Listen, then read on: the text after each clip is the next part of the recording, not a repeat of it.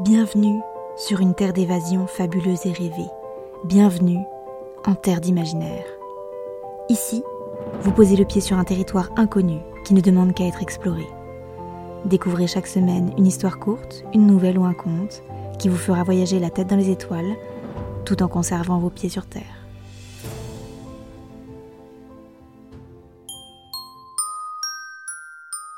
Découvrez aujourd'hui l'histoire de Nymphéa et le prince des illusions.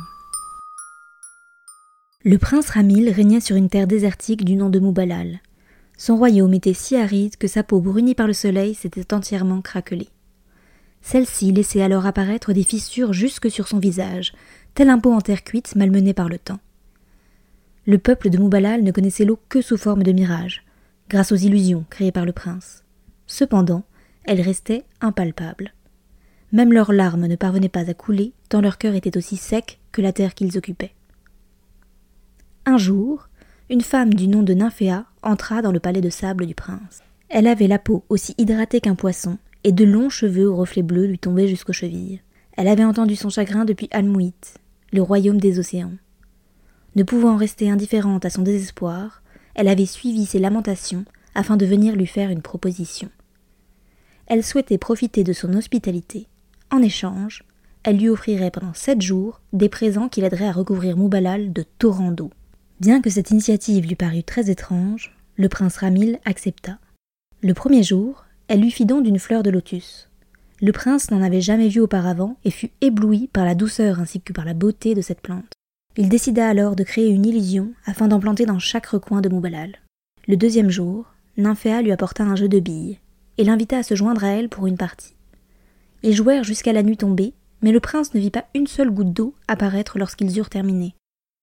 Le troisième jour, son invité lui prépara un copieux repas. Il était composé de poissons, de crustacés et de plantes marines qu'il n'avait jamais goûtées par le passé. Ils dégustèrent ensemble cette offrande, mais il ne vit aucun signe de torrent à l'horizon lorsqu'ils furent repus. Le quatrième jour, la jeune femme offrit au prince un liquide bleu qui emplit son corps d'eau et soigna les craquements de son visage. Le cinquième jour, elle fit pousser des végétaux dans la cour du palais. Ils y passèrent l'après-midi. C'était la première fois que le prince se faisait chatouiller par des brins d'herbe, et cela le fit rire jusqu'à l'heure du coucher. Lorsque le sixième jour arriva, le prince prit peur. Ses terres étaient loin d'être recouvertes d'eau, et il ne restait qu'un seul jour avant le départ de Nymphéa. Toutefois, cette dernière lui assura qu'elle ne lui avait pas menti. Ses promesses se réaliseraient avant que la lune n'apparaisse dans le ciel du septième jour. Le dernier jour, le prince Ramil ne sut s'il craignait davantage le départ de la belle Nymphéa ou la sécheresse perpétuelle de ses terres. Son invitée se présenta finalement devant lui, mais elle avait les mains vides.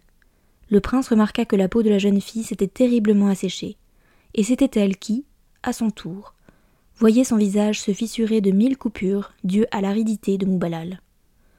Avant de pouvoir prononcer un mot, Nymphéa s'effondra dans les bras du prince. Inconsolable, le prince Ramil réalisa qu'en ce septième jour, la jeune femme lui avait offert son cœur. Des larmes commencèrent à couler sur ses joues de manière incontrôlable. Les soldats de Moubalal prirent peur et quittèrent la salle du trône avant de se retrouver noyés dans le chagrin de leur souverain. En quelques minutes cependant, le palais tout entier se retrouva inondé des larmes salées du prince. Puis, avant que la lune n'apparaisse, un océan bienveillant s'était emparé du royaume. Nymphéa avait dit vrai. Elle s'était sacrifiée afin de remplir le cœur du prince Ramil en moins de sept jours et d'offrir au peuple de Moubalal les trésors des océans. Inondée du bonheur fourni par les eaux, Nymphéa s'éveilla dans ce monde immergé dont le peuple de Moubalal faisait désormais partie.